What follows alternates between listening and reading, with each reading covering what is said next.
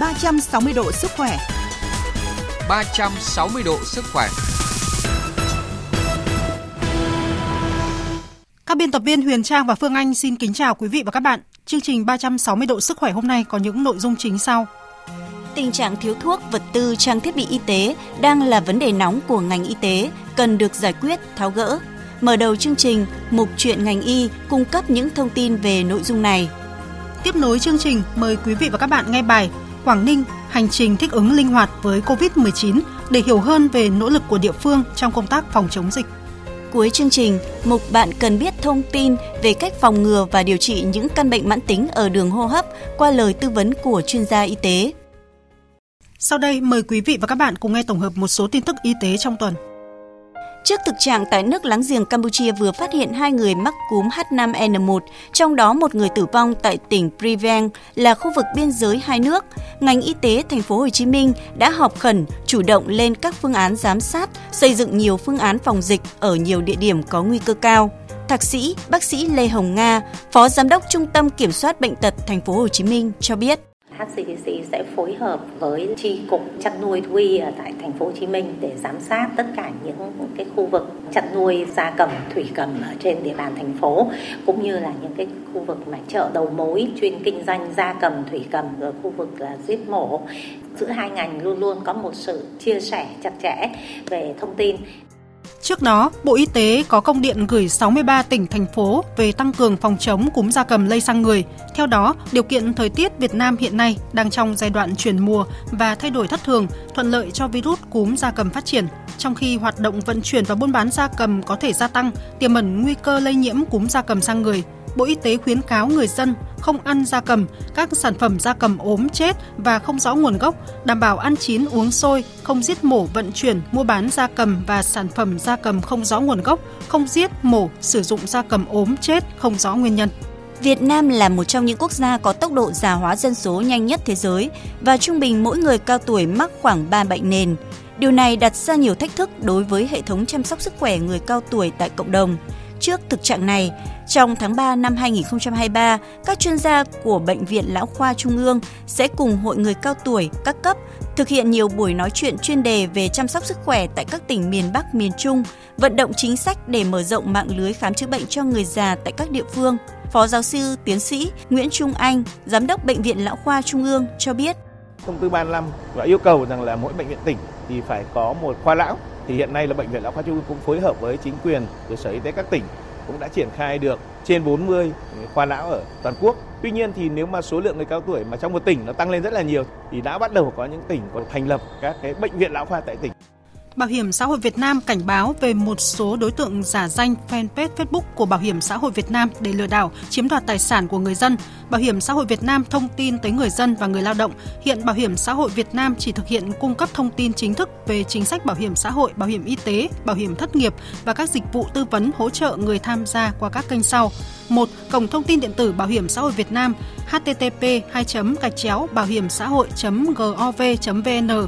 Hai, các trang mạng xã hội của Bảo hiểm xã hội Việt Nam bao gồm fanpage Facebook h t t p hai gạch chéo www chấm facebook chấm com gạch chéo bảo hiểm xã hội chấm gov chấm vn, Zalo Bảo hiểm xã hội Việt Nam.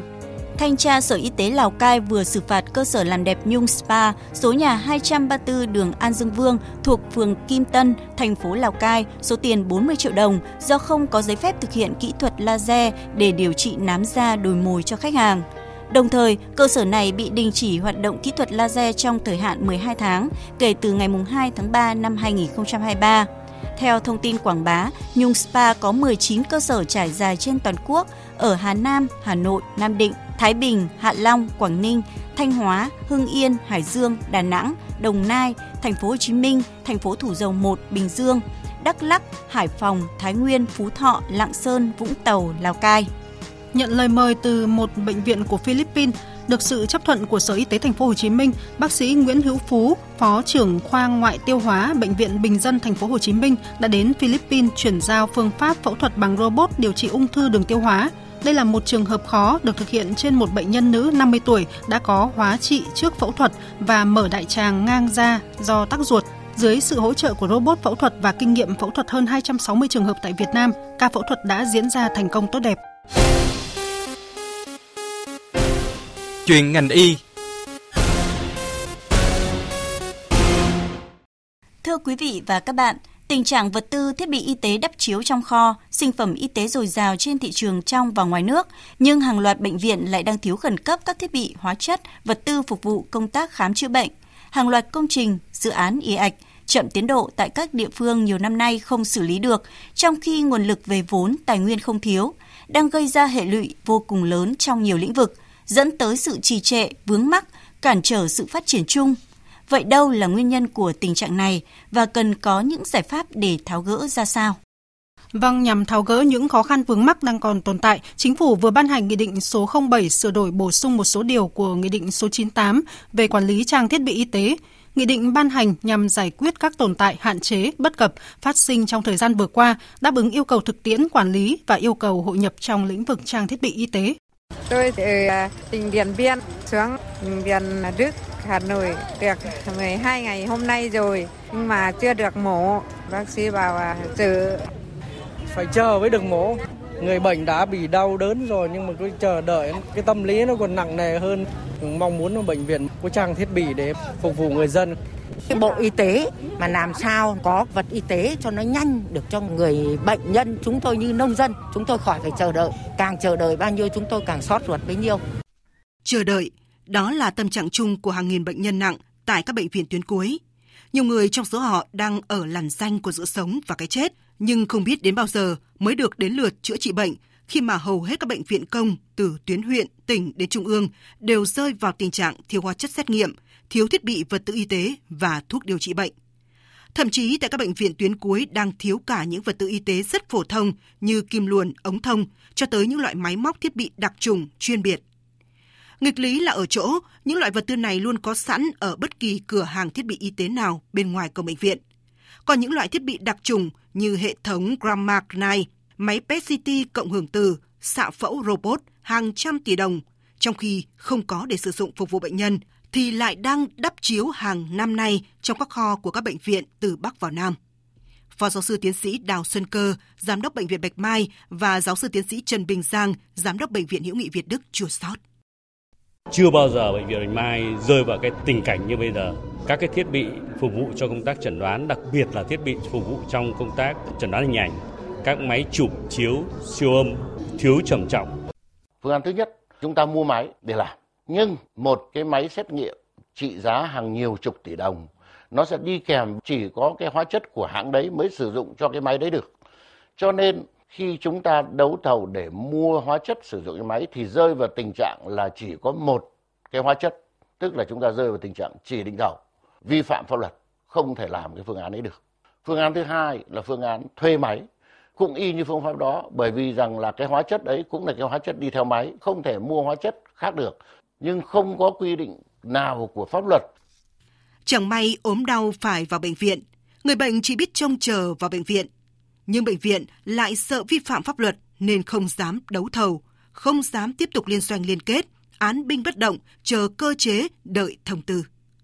Rồi khi vật tư y tế đã cạn kiệt, hàng loạt bệnh viện cùng lên tiếng kêu cứu. Ngay ngày đầu tiên của tháng ba, Bệnh viện tuyến cuối Việt Đức tại Hà Nội buộc phải quyết định ngừng mổ phiên, hạn chế tối đa các xét nghiệm cho bệnh nhân không cấp cứu. Bệnh viện Chợ Rẫy tại thành phố Hồ Chí Minh có nguy cơ tạm ngừng hoạt động. Các quy định mua sắm thuốc, trang thiết bị vật tư y tế có rất nhiều văn bản pháp luật chi phối. Có những vướng mắc liên quan đến thể chế không thể sửa đổi được ngay, vì vậy thời gian bị kéo dài. Để giải quyết tình trạng này, Chính phủ vừa ban hành Nghị định số không bảy sửa đổi bổ sung một số điều của Nghị định số chín tám về quản lý trang thiết bị y tế. Nghị định này quy định thực hiện niêm yết giá đối với tất cả trang thiết bị y tế tại các địa điểm quy định của pháp luật về giá hoặc trên cổng thông tin điện tử của Bộ Y tế.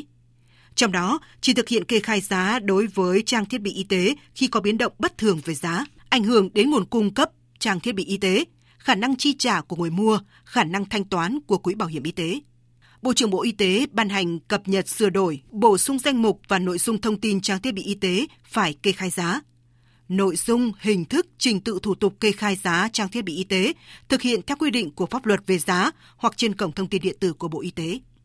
Việc xác định thời điểm mua bán trong quá trình mua sắm, đấu thầu tại các cơ sở y tế công lập cũng được thay đổi phương thức nhằm khắc phục những vướng mắc. là thời điểm nào trong các bước bao gồm lập dự toán mua sắm, kế hoạch lựa chọn nhà thầu, thương thảo hợp đồng trong quy trình đấu thầu, phê duyệt kết quả lựa chọn nhà thầu, ký hợp đồng mua bán hay sao nhận hàng. Đặc biệt, Nghị định số không bảy cũng ban hành các quy định để giải quyết vướng mắc trong việc xử lý trang thiết bị y tế bị thu hồi số đăng ký lưu hành. Vì vậy, có thể gây khó khăn cho các doanh nghiệp, người dân, cơ quan quản lý nhà nước trong việc thực hiện xử lý trang thiết bị y tế có số đăng ký lưu hành đã bị thu hồi.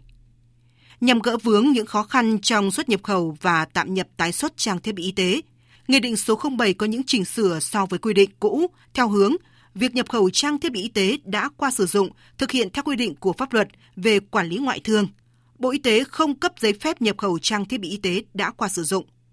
Chính phủ đã xem xét để ban hành nghị quyết của Chính phủ để thí điểm các cơ chế chính sách để bảo đảm thuốc, trang thiết bị y tế và thanh toán chi phí khám chữa bệnh, bảo hiểm y tế phù hợp với điều kiện đặc thù của lĩnh vực y tế cho đến khi các văn bản pháp quy có liên quan được ban hành. ba trăm sáu mươi độ sức khỏe, cùng bạn sống khỏe mỗi ngày.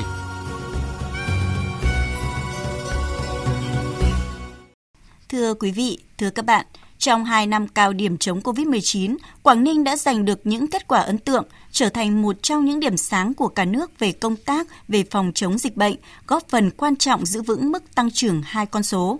Có được kết quả này, Quảng Ninh luôn thực hiện nghiêm túc, hiệu quả các khuyến cáo của ngành y tế với độ bao phủ vaccine cao và triển khai phương châm ba trước, bốn tại chỗ. Bài viết của Vũ Miền, phóng viên Đài Tiếng Nói Việt Nam thường trú khu vực Đông Bắc. Mời quý vị và các bạn cùng nghe.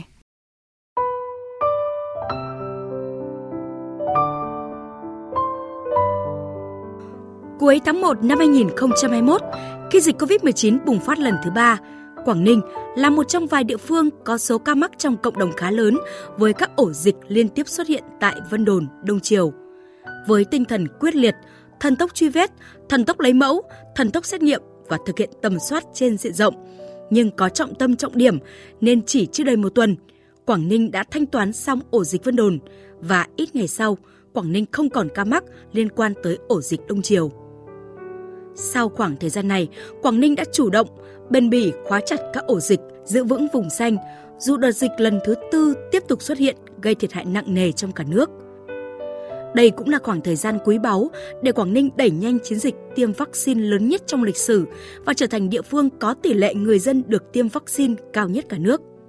Tháng bảy năm hai không hai mốt, Quảng Ninh phát lệnh và quyết liệt thực hiện tiêm vaccine COVID trên diện rộng. Điều này có ý nghĩa vô cùng quan trọng với mục tiêu cao nhất là bảo vệ sức khỏe, tính mạng của nhân dân, sớm đưa cuộc sống kinh tế xã hội trở lại bình thường. Ông Nguyễn Trọng Diện, Giám đốc Sở Y tế tỉnh Quảng Ninh cho biết.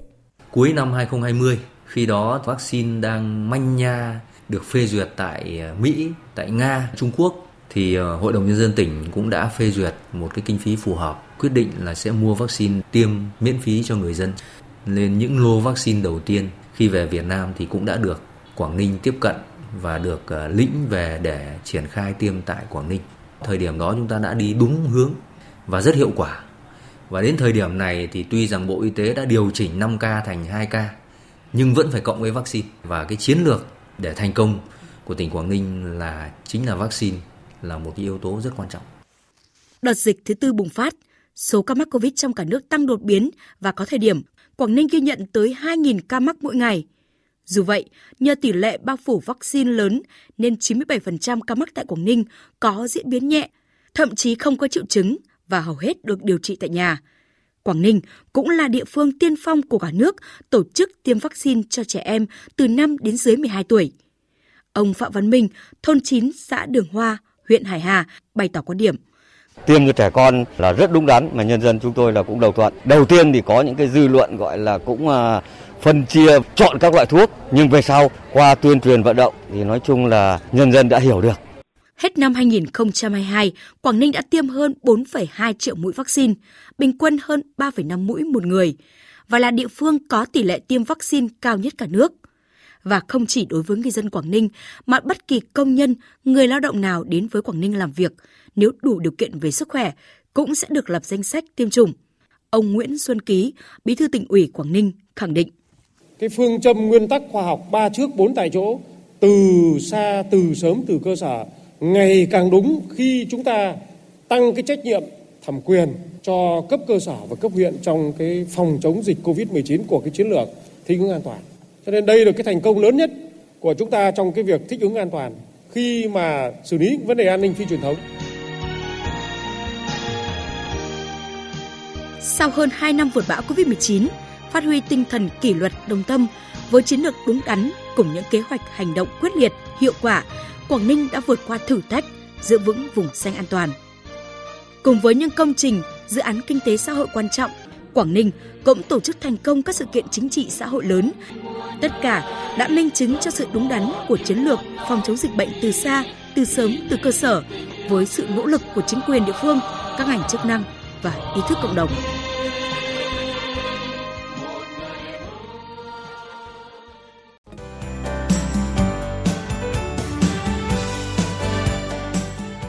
Thưa quý vị và các bạn, chính sách bảo hiểm y tế giúp người dân, người nghèo khó khăn được tiếp cận dịch vụ y tế. Đồng thời, bảo hiểm y tế cũng chính là cứu cánh của người dân khi đi khám chữa bệnh, đặc biệt trong bối cảnh khan hiếm thuốc, vật tư y tế như thời điểm hiện nay. Trên thực tế, mỗi năm, hàng vạn người đã được bảo hiểm y tế chi trả tiền khám chữa bệnh lên tới cả trăm triệu đồng.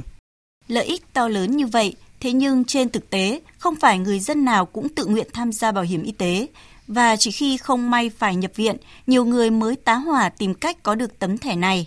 Theo thống kê, hiện còn những nhóm hộ gia đình chưa tham gia bảo hiểm y tế. Ghi nhận của phóng viên Huyền Trang. Vô tình phát hiện mình bị ung thư máu sau một lần đi khám bệnh vì cảm thấy mệt mỏi dài ngày. Chị Đỗ Thị Phượng ở quận Thanh Xuân, Hà Nội đã rất chán nản khi số tiền viện phí cho bước đầu điều trị bệnh lên tới cả trăm triệu đồng, trong khi chị không có bảo hiểm y tế. Trước gánh nặng lâu dài từ tiền viện phí, chị Phượng có nguyện vọng mua bổ sung bảo hiểm y tế, nhưng chị vẫn sẽ phải chờ đợi vì theo quy định khoảng hơn một tháng sau thì tấm thẻ bảo hiểm y tế mới có hiệu lực. Tôi đúng là cũng không may, bây giờ tôi bất ngờ tôi bị bệnh này thì tôi không có bảo hiểm. Tôi thấy cái bảo hiểm rất là thật sự là có vô giá, à, thì tôi rất là mong mong mong ước được có sớm hơn ạ. Trường hợp của chị Đỗ Thị Phượng cũng giống với hoàn cảnh của rất nhiều người dân bị mắc các căn bệnh nan y phải nhập viện. Chỉ lấy lúc đứng trước áp lực từ mức viện phí phải chi trả để điều trị bệnh, họ mới thấy được giá trị to lớn của tấm thẻ bảo hiểm y tế. Hiện nay, bảo hiểm y tế đã chi trả phần lớn chi phí khám chữa bệnh cho những người mắc bệnh mãn tính, bệnh nặng và bệnh phải điều trị kỹ thuật cao. Gần chín mươi phần trăm dân số nước ta đã có thẻ bảo hiểm y tế là một minh chứng cho thấy đa phần người dân đã nhìn nhận được lợi ích mà bảo hiểm y tế mang lại. Tuy nhiên, để đẩy mạnh lộ trình tiến tới bảo hiểm y tế toàn dân, cần tiếp tục nghiên cứu và thực hiện nhiều giải pháp để mở rộng diện bao phủ của bảo hiểm y tế. Tỉnh Bắc Ninh là một trong những địa phương được đánh giá là có tỷ lệ người dân tham gia bảo hiểm y tế tự nguyện ở mức cao trên toàn quốc. Theo ông Nguyễn Văn Trương, Phó Giám đốc Bảo hiểm xã hội tỉnh Bắc Ninh, trên địa bàn tỉnh hiện chỉ còn một tỷ lệ nhỏ người dân chưa tham gia bảo hiểm y tế. Thực tế thì trong nhóm người mà chưa tham gia bảo hiểm y tế theo hộ gia đình thì đa số là cái nhóm, một là nhóm lao động tự do, nhóm độ tuổi trẻ từ mười tám đến khoảng bốn mươi tuổi, gọi tạm gọi là lao động tự do, công việc làm người ta không ổn định. Bên cạnh cái việc mà nhu cầu sức khỏe, chăm sóc sức khỏe chưa nhiều, bên cạnh cái việc mà cái tuyên truyền chưa đến với với nhóm đối tượng này, dẫn đến là cái việc tham gia của đối tượng này còn hạn chế.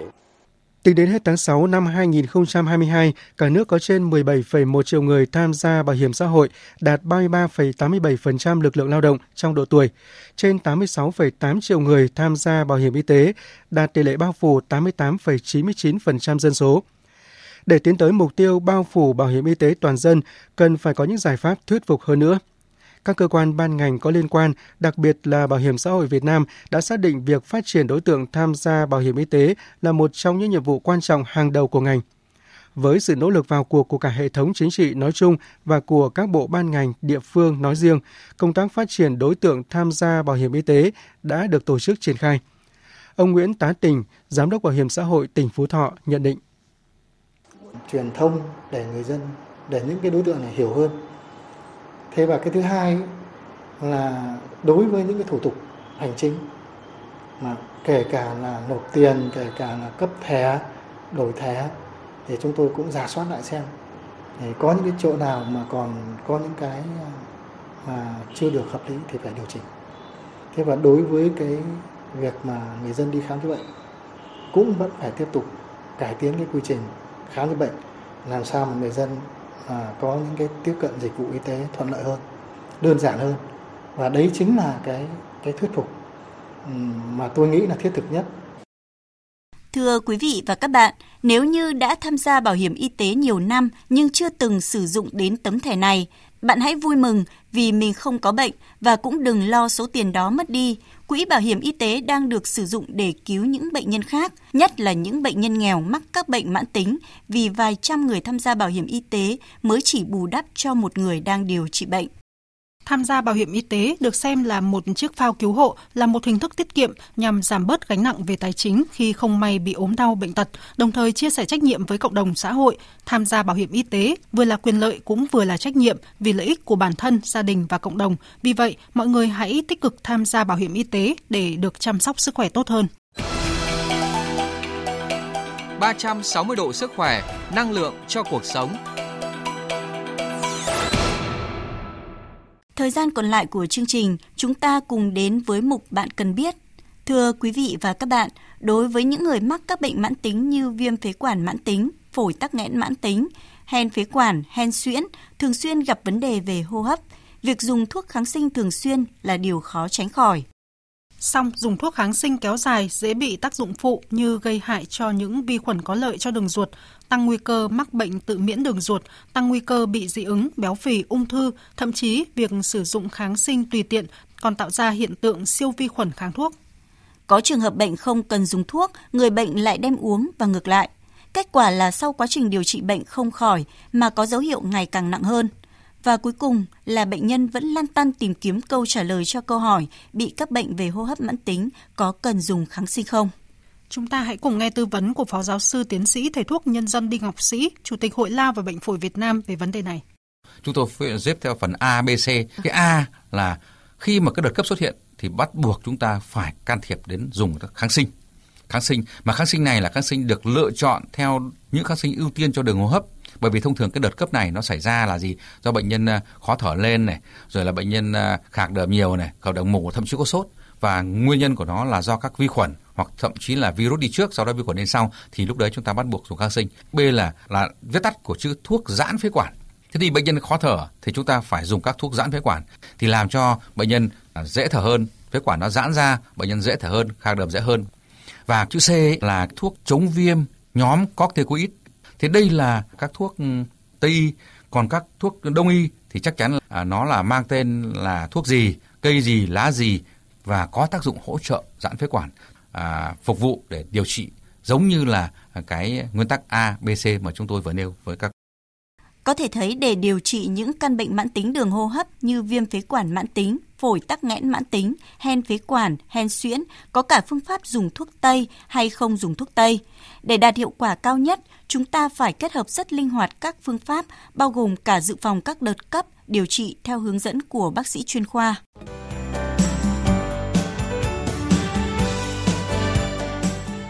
Quý vị và các bạn thân mến, thực phẩm bảo vệ sức khỏe Bảo Khí Khang là sản phẩm kết hợp giữa các thảo dược quý, có tác dụng hỗ trợ giảm triệu chứng ho, khạc đờm, khó thở, giúp thở dễ hơn ở người có bệnh đường hô hấp, giảm tái phát đợt cấp và biến chứng viêm phế quản mạn, hen suyễn, phổi tắc nghẽn mạn tính C O P D. Bảo Khí Khang đã được chứng minh lâm sàng giúp giảm đờm, ho, khó thở ở trên chín mươi phần trăm người bị viêm phế quản mạn tính, phổi tắc nghẽn mạn tính C O P D và hen suyễn sau ba mươi ngày sử dụng. Những người mắc bệnh phổi tắc nghẽn mạn tính C O P D, người bị hen suyễn, viêm phế quản mạn tính, người có nguy cơ mắc bệnh hô hấp mạn tính, hút thuốc, làm việc trong môi trường khói bụi nên uống Bảo Khí Khang liên tục từ ba đến sáu tháng với lượng dùng bốn đến sáu viên mỗi ngày chia hai lần, uống trước ba mươi phút hoặc sau ăn một giờ cùng nước ấm để đạt kết quả tốt nhất. Mọi thông tin về sản phẩm xin liên hệ Tổng đài Tư vấn Miễn Cước một tám không không không không năm năm. Xin nhắc lại một tám không không không không năm năm. Thực phẩm này không phải là thuốc, không có tác dụng thay thế thuốc chữa bệnh.